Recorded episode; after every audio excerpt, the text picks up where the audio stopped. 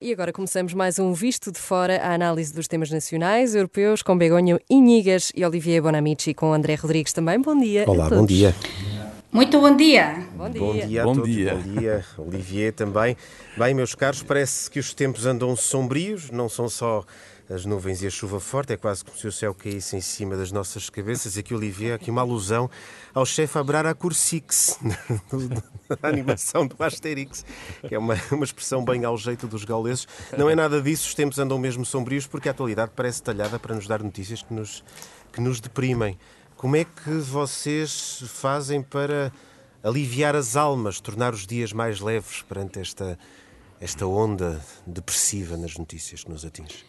Olha, eh, eu a verdade é que non teño tempo de, de estar a tornar Às os vezes é a melhor días receita. máis Às leves. vezes é melhor receita. Agora mesmo, 30 segundos antes de entrar en directo, para que os nosos ouvintes saiban, eu despedime da comisaria europea de, de reformas da Unión Europea, Elisa Ferreira, que esteve cá en Vigo, desde onde estou a entrar para a Renascença, a visitar a nosa sede, a nosa equipa, os proxectos transfronterizos que facemos, o que facemos entre a Galiza e o norte de Portugal, e xa estou a entrar en directo con este vixiño da radio que me dá unha enerxía que non teño tempo de me deprimir. extraordinária magia da rádio. Às vezes mais vale ter tempo- não ter tempo para olhar para, para as notícias. Olivia, e tu? Como é que, Sim, sim. Como é que alivias a alma? O- Os beijos. Ai, Olivier, que está a anterior. está Vai. apa Não. está moito apaixonado. O Olivia anda muito Olivier. beijoqueiro nos últimos tempos. Não, mas eu diria que. eh, Quando eh, Eu diria que hum, eh, é também ter a noção da sorte que temos por duas razões. Primeiro, de, de viver numa democracia. eh, o que hoje em dia, a escala mundial, é algo de, de- de cada vez mais raro. Não é democracia com falhas, mas é uma democracia. E segundo ponto, viver na União Europeia. Eh, por isso sou um pro-europeu cada vez mais convicto, eh, porque apesar de tudo o que estamos a viver, ainda na, na- União Europeia eh, é um, estamos em paz. A questão é, essa. à nossa volta é que é o problema. E essa questão é ter a noção também da sorte do sítio onde vivemos. E depois, no dia a dia, diria que é transformar, como eu disse, os beijos, mas é um pouco isto, porque é transformar um pouco do clima de ódio que estamos a ver em amor, em humanidade, olhar um pouco mais à nossa volta, eu acho que é a solução. Acho Sim. Sim, ali- alimentar, Mas alimentar também- este lado humano que nos mas, parece mas ale, algumas lideranças. sí, mas eh, eh, o lado humano e o timing que temos. Eu explicaba un momento este estrese. Eu pensei que cando, agora que estou a traballar do outro lado do xornalismo, pensei que ia ter menos estrese, non é?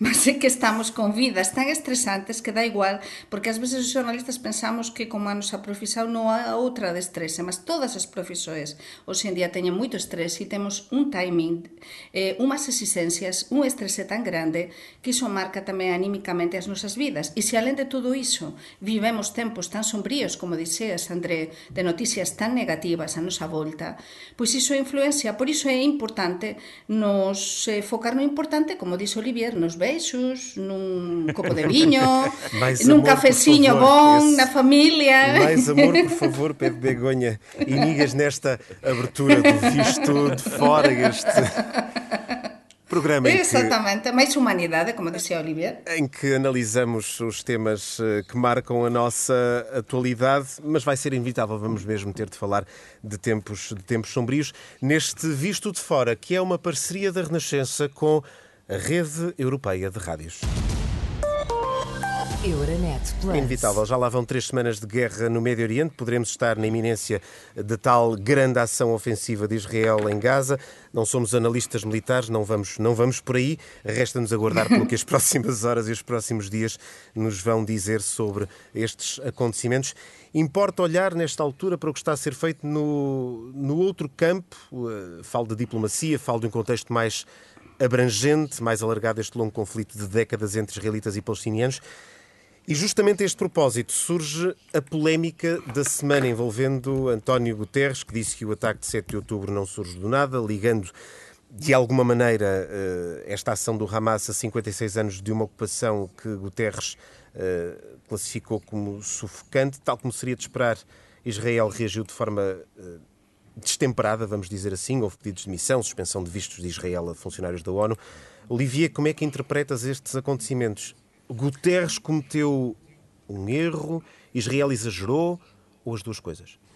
Eu, diria que, uh, eu vou fazer uma comparação, eu não quero comparar António Guterres com o Papa Francisco, hein? não, não quero, sobretudo não. Uh, mas uh, há um elemento de comparação aqui, que é ver o papel de cada um.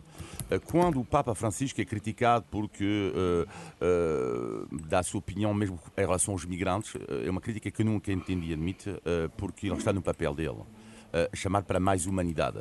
Okay? Ele não é político, Papa Francisco ele não vai, uh, uh, e não é ele que resolve a questão das políticas de imigração, mas ele está no papel dele quando pede mais humanidade, uhum. olhar mais para o outro. Ora, António Guterres, para mim, esteve no seu papel, uh, que é, ele nunca disse que o Hamas, ele nunca disse que o ataque do Hamas era justificado. Nunca disse isso.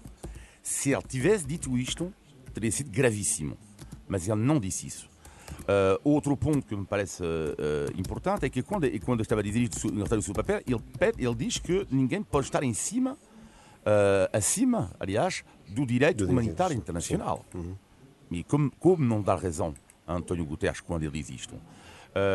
e repito, ao contrário, por exemplo, de uma parte da esquerda radical, que seja em Espanha, sobretudo em França, que onde a esquerda radical, um partido neste caso, e um homem, neste caso, Jean-Luc Mélenchon, candidato da esquerda radical, que se recusou a falar do Hamas como organização terrorista. Na minha opinião, isto é gravíssimo. Não, não se pronunciasse sobre isto. Mas o António Guterres criticou claramente uh, o Hamas. Portanto, não há aqui, não vejo na posição do António Guterres nenhuma ambiguidade. Nada. Nem falta de clareza, nem falta de clareza uh, na condenação ao Hamas. Ele disse, quer dizer. Sim, mas ele disse. Mas, e, e, e, e, há uma entrevista super interessante que deu uh, o seu, o seu imagino que são, que são, são amigos, porque pensam da mesma forma. Uh, Francisco Seixas da Costa, uh, portanto, o, o ex-ministro uh, português dos Assuntos Europeus. Secretário de Estado dos Assuntos Europeus, sim. Exatamente. Uhum. quando ele disse que.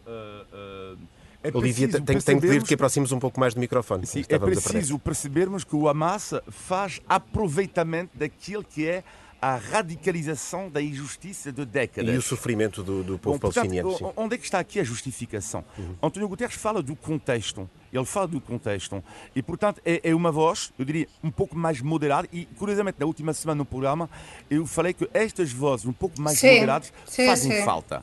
É, Begonha, deixa-me é perguntar-te como é que esta polémica foi vista uh, aí do lado espanhol. Como é que vocês uh, olharam? Pois, eh, foi vista, acompanhou-se muito, não é? E destacou-se muito na, na imprensa, como deve ser. E acho que, que os mídias espanhóis estão do lado do, do Guterres, sem dúvida, não é? Também o próprio eh, Pedro Sánchez expressou o seu apoio Exatamente, a, a porque acho Guterres, eh, quem conhece ao Guterres, Guterres é sobretudo um humanista, uma pessoa que, que realmente o papel que tem neste momento eh, de máxima responsabilidade nas Nações Unidas vai perfeitamente aperfeiçoado. É como um fato que lhe fica aperfeiçoado, porque ele sempre defendeu as causas humanitarias. Então, como não vai dizer tudo o que diz quando afirmou, afirmou que os horríveis ataques de, de Hamas não surgiram de nada e que o povo palestiniano, isso sabemos todos, leva sometido 56 anos, não é? Eh, de, de asfixiante ocupação. Alguém, alguém não concorda com isto? Mas, mas dizer, acreditas que o Guterres estamos... pode, pode, sobreviver a, estas reações mais, eh, claro, mais destemperadas a, a este discurso? Boa pergunta, porque cá temos unha presión brutal da parte do, de Israel, porque temos o políticamente correcto, non é? Que a parte de Israel, o apoio brutal que ten tamén dos Estados Unidos, non é? E é verdade que Hamas cometeu un brutal ataque. O, o, o ataque de, de Hamas e tamén, como xa dixemos neste programa, a falla tamén brutal dos servizos de espionaxe de, de, de Israel por non ver ou, ante, ou anticipar aquilo, non é?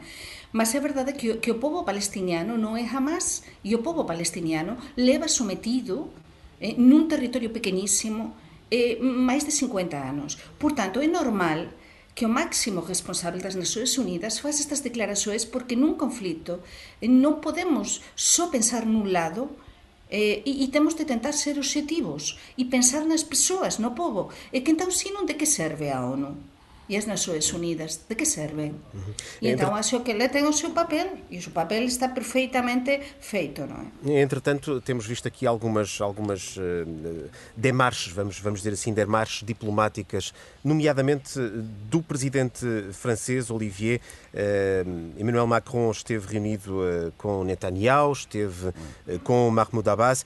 É importante lembrar que o presidente francês também tentou aqui funcionar como uma espécie de pivô diplomático uh, ocidental dias antes da guerra na Ucrânia, dias antes da invasão russa. Uh, Macron reuniu-se inclusivamente com Putin. Na altura não houve propriamente um recuo nos planos do presidente russo. Desse, desse ponto uh, de vista, qual é que terá sido uh, a utilidade desta, desta visita de Macron, desta uh, operação relâmpago de Macron no Médio Oriente, vamos chamar-lhe assim? Eu diria que, ao nível internacional, não vejo grande utilidade, tirando o lado simbólico, porque ele, ao contar dos outros líderes, ele não foi apenas ver Israel. Isto é uma grande diferença entre Macron e os outros. Macron foi ver uh, Netanyahu, mas como tu disseste, foi ver também uh, o rei da Jordânia. Sim, e o, o presidente Mahmoud Abbas. E Mahmoud Abbas. Uhum. Portanto, isto é a grande diferença entre Macron e os outros líderes europeus. Uh, que é dizer o quê? Uh, e depois ele vai dizer, vai fazer uma declaração que não é no segmento de António Guterres, mas que é todas as vidas, ele vai dizer isto quando esteve, chegou no Egito, todas as vidas valem-se. Não há hierarquia nas vidas humanas. Bom, eu, aliás, o Papa podia dizer a mesma coisa, não? mas não comparo mais uma vez o Papa com o Macron. uh, uh, mas, mas lá está. Bom, as discurso. Agora, serve para quê? Sinceramente, pelo visto de, de, utilidade, para nada, quase nada. Macron vai lançar uma ideia da coligação uh, internacional contra o Hamas, como acontece com o Estado Islâmico, mas neste caso Netanyahu tem razão. O Hamas não é o Estado Islâmico. O Estado Islâmico não é dentro de um território, é espalhado, por assim dizer. É, mas o Hamas é bem diferente. Ah, o Hamas tem território. Mas, mas não vês nesta ação do, do Emmanuel Macron como se ele estivesse um pouco isolado, porque foi de resto foi o único líder europeu, chefe de Estado, bem entendido, a, fazer esta a fazer esta esta esta incursão diplomática. Não estará aqui um é bocado verdade. isolado? É verdade porque porque realmente os outros, os que falamos na semana pasada, non é?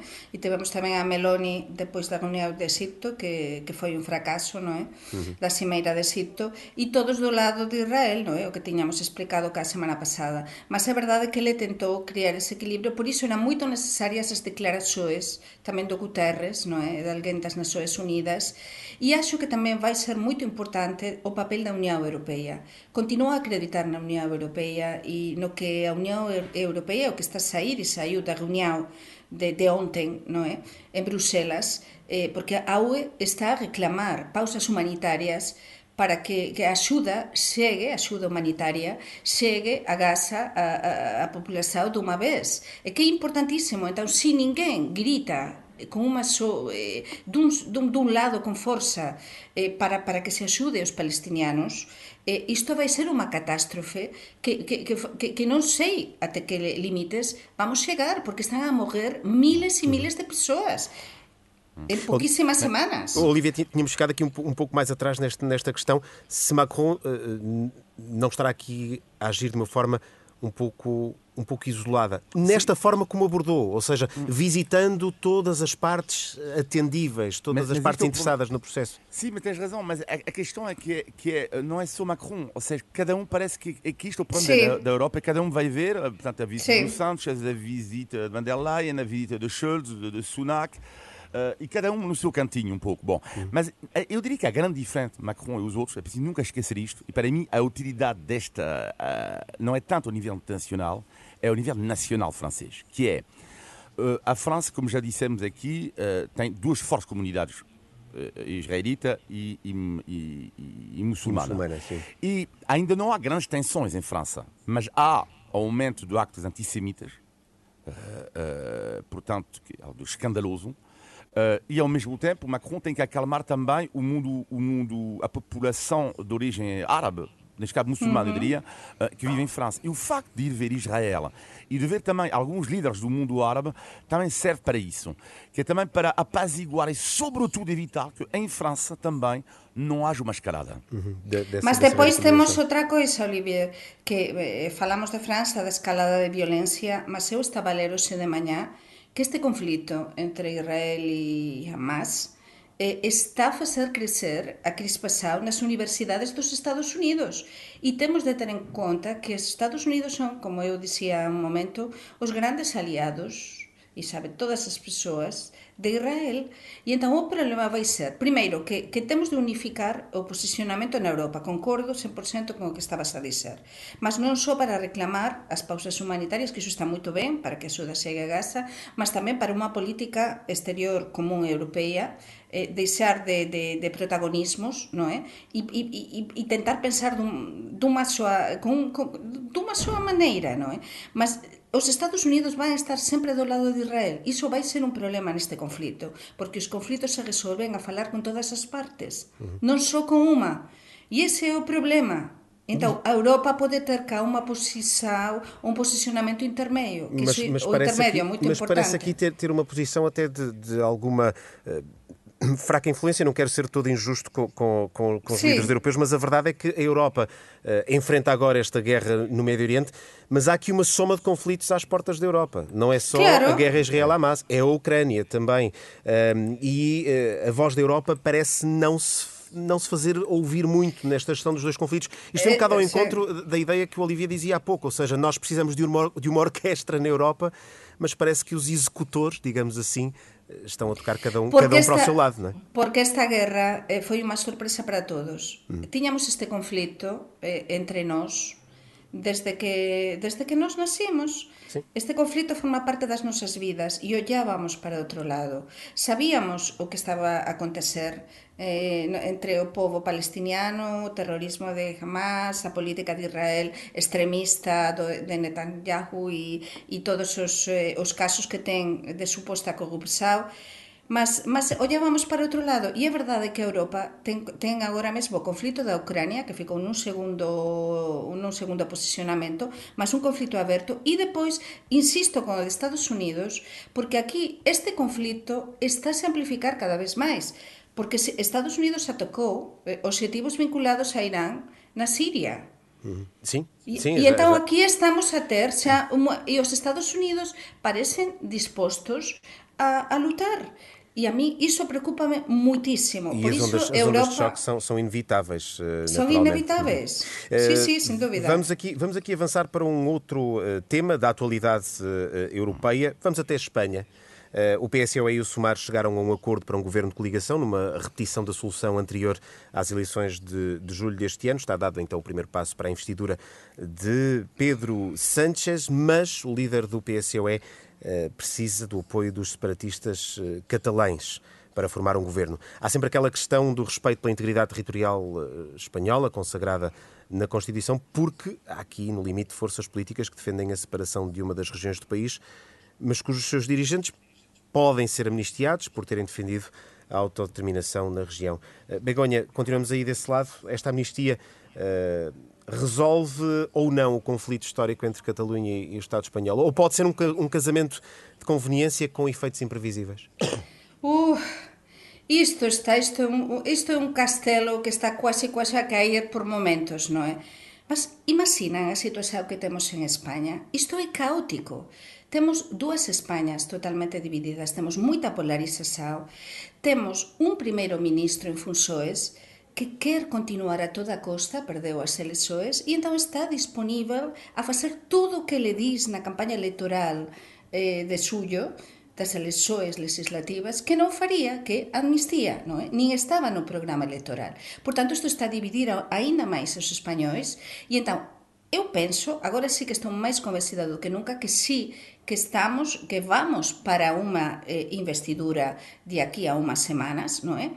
E o problema é que non sabemos os españois eh, quais é que son os termos da negociação entre o Pedro Sánchez, o PSOE e Sumar, o seu coaligado, non é? Agora sinaran esta, este acordo de coaligasao os separatistas e que temos unha separação brutal que non se fala moito na imprensa portuguesa diso entre os propios separatistas da Cataluña porque temos por un lado o Puigdemont, non é? De Junts, que son de centro-direita, e temos os de Esquerda Republicana de Cataluña, que sempre foran independentistas, e que son de esquerda. Mm. E os de esquerda, os de esquerda síntense un pouco abandonados con isto. Por tanto, isto é unha novela que cada vez eh, temos novos capítulos que, que, que, están a ultrapassar os anteriores. Olivier, então, isto, isto é muito preocupante. Deixa-me perguntar aqui ao Olivier Begonha quão perigoso pode ser este, este precedente. Olivier, qual é que pode ser o preço para, para a Espanha?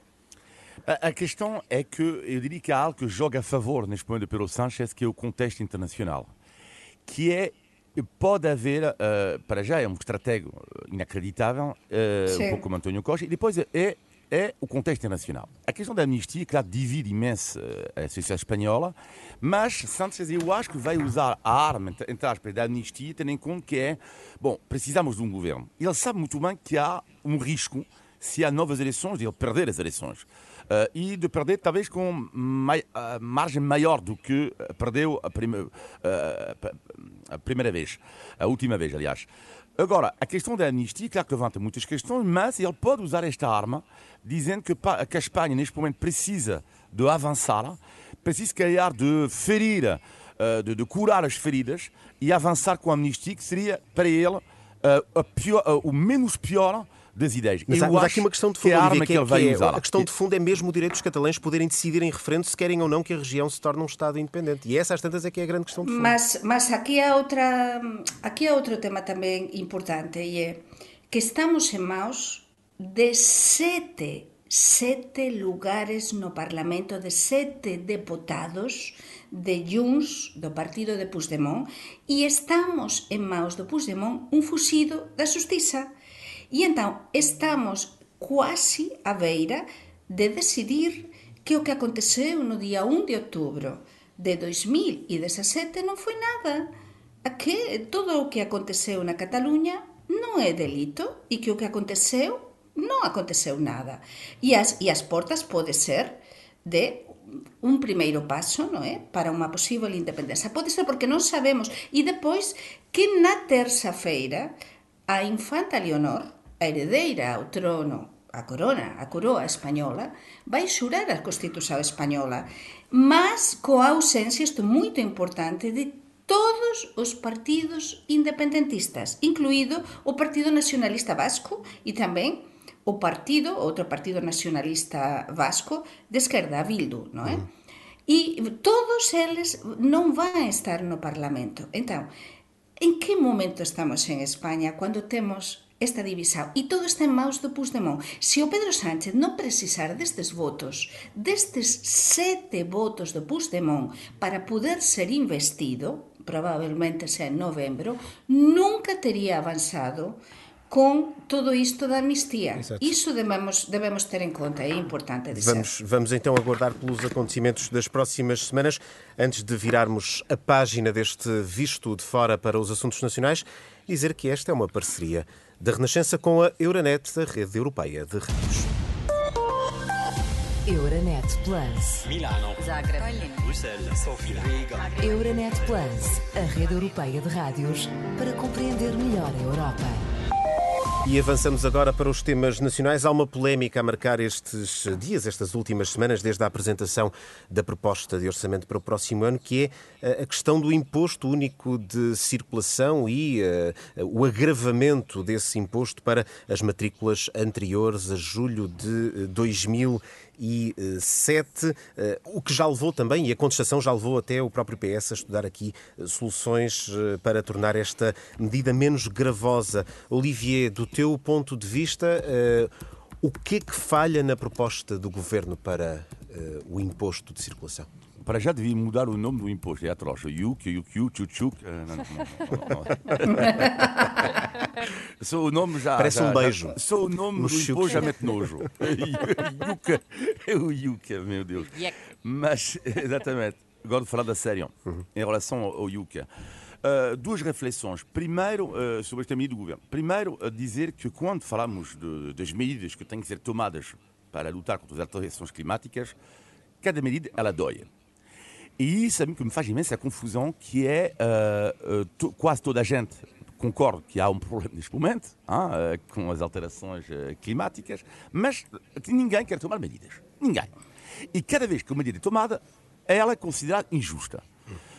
E, e, o que eu digo isto é que o início, se nós não tomarmos medidas que doem, porque medidas assim vão doer, Uh, se nós não tomamos medidas, nada está a ser feito. Porque se é para dizer sempre que há problemas com as alterações climáticas, mas não se toma nenhuma medida, então lá já não entendo nada. Então não em que, é que a proposta do governo devia melhorar? Mas, uh, mas, a grande questão aqui é que, uma vez dito isto, uh, uh, portanto, vão ser os carros de, de, de anteriores a 2007 que vão pagar mais. Uh, mas uh, yuk yuk.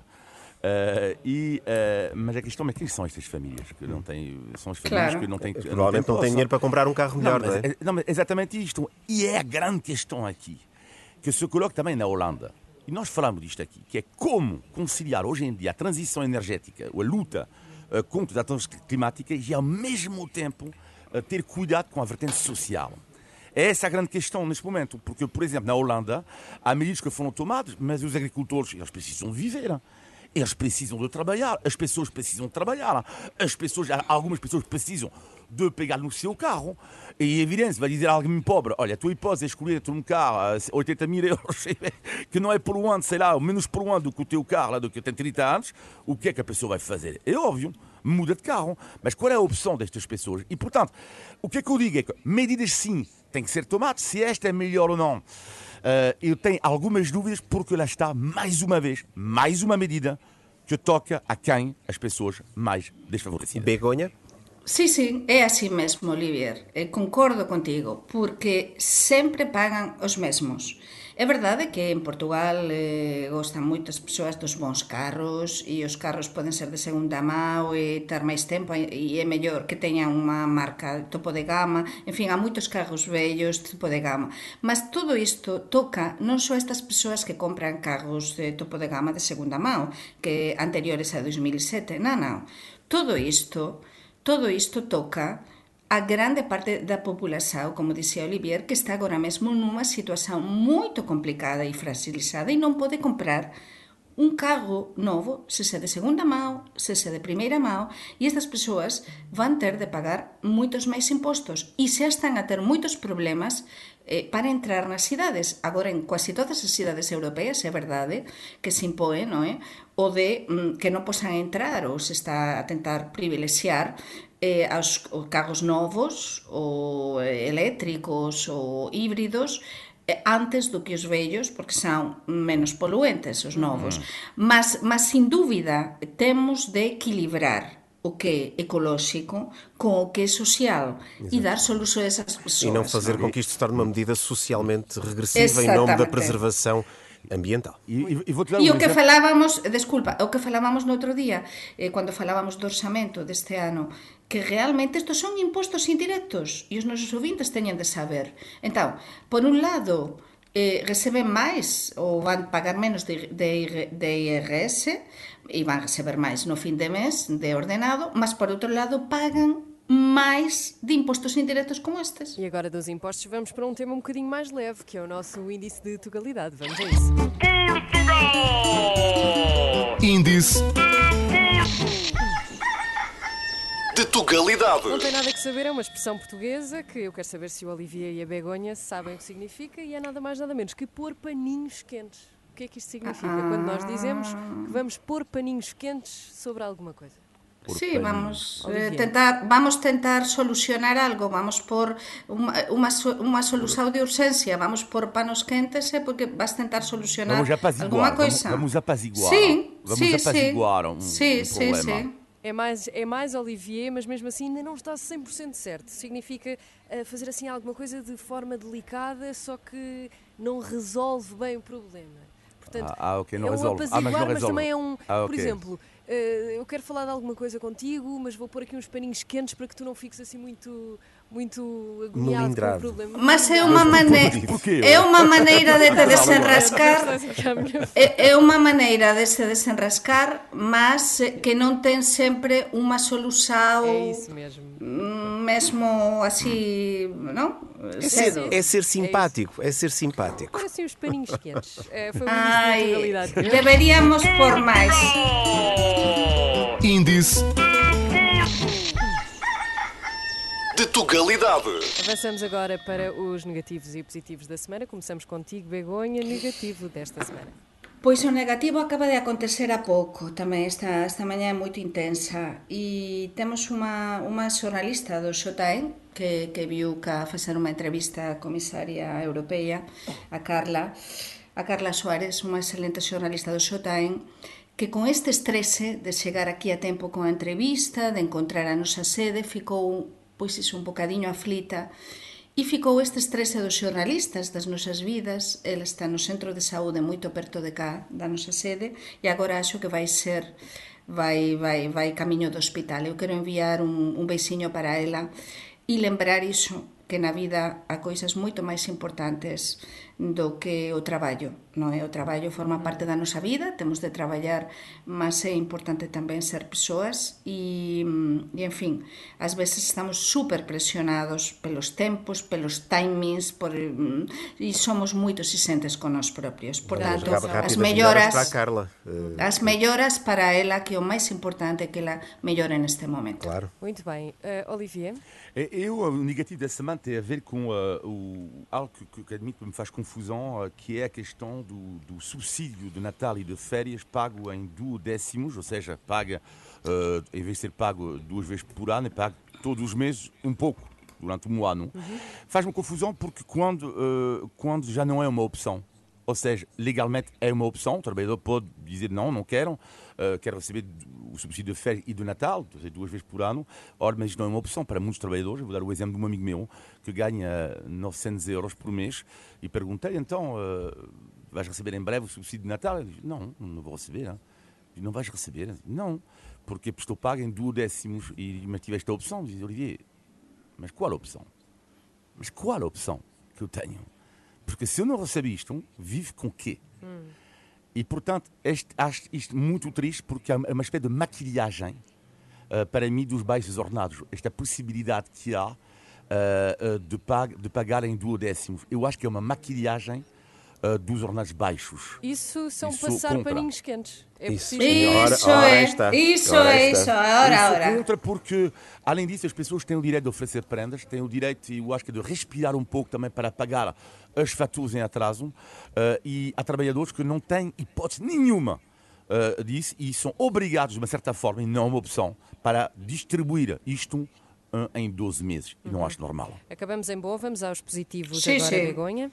Pois claro que acabamos eh, na boa e acabamos ben, porque ontem a noite eh, celebrouse cá en Vigo o 25 aniversario do Camoes, do Instituto Camoes nesta cidade, que é un local eh, de referencia, este becado embaixador de Portugal en España, o vicepresidente do Camoes, moitas autoridades de cá e moitos alumnos de portugués que asisten a aulas de portugués cá en Vigo e tamén a convenios e acordos con as universidades, non é? Para leiturado de portugués, por exemplo, na Universidade de Santiago. Por tanto, parabéns para o Camoes, parabéns para o que faz o Camoes no mundo inteiro e neste caso na cidade de Vigo, non é? Porque porque fica nunha casa moito bonita, vou dizer maravillosa, e na casa máis ah, antiga na, na casa máis antiga de Vigo, que é a Casa Arins, que é unha casa medieval, e eu aconsello e recomendo visitar, que fica na parte bella de Vigo. Muito bem, fica aqui a sugestão, Olivier. Uh, o positivo da semana tem a ver com a abertura em breve, vai ser no Porto, uh, e também em breve em Barcelona, do Time Out Market, uh, na cidade do Porto, portanto, como há em Lisboa, no mercado da Ribeira, vai acontecer, portanto, em, acho em novembro, no Porto, e porque para mim é, é, é positivo, porque, como já disse aqui, eu acredito sempre que para uma das coisas para lutar contra a pobreza é criar riqueza. Ora, eu tive a sorte de fazer uma entrevista eu com o homem, um dos homens que esteve por trás desta ideia inacreditável do Time Out Market. Uh, porque a ideia é genial e, e, vai ser positivo, que é um homem, um rapaz chamado João Cepeda, uh, que a ideia, uh, para as pessoas terem a noção em casa, era jornalista, trabalha para Time Out, a revista Time Out, e coisa única no mundo, hein? repito, única no mundo, tá são os portugueses que tiveram esta ideia.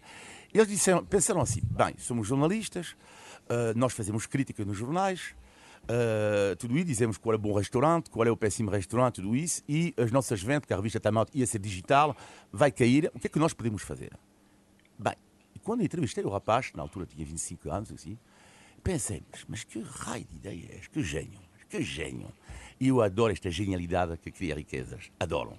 Mas como é que um homem ou série de homens, tiveram esta ideia brutalíssima, dizer, ok, nós vamos criar dentro do mesmo espaço, os restaurantes, vamos pedir a cada restaurante ali, de, e não de fast food, não é de comida de, de, de, de, qualidade, não é? De estarem juntos no mesmo espaço e nós vamos aproveitar o nosso know-how de jornalistas para gerir um pouco junto dos gestores ligados à economia e tudo isto. Uau! É um Perante isto, eu digo que gênio e fico contente porque esta marca Time Out está a ser espalhada no mundo inteiro, em Dubai, uh, Porto, Barcelona agora, acho brutal. E é o fenómeno do digital também a passar para uma coisa Sim. que se vê, que se pode apalpar. Muito bem. Foi o Visto Fora. Eh, estamos de volta para a semana. Obrigada a todos. Obrigado. Obrigado. Obrigado. Um abraço pode... e bom fim de semana. Bom fim, bom de, fim semana. de semana. Pode ouvir uh, este episódio e outros também em podcast. Até à próxima sexta-feira.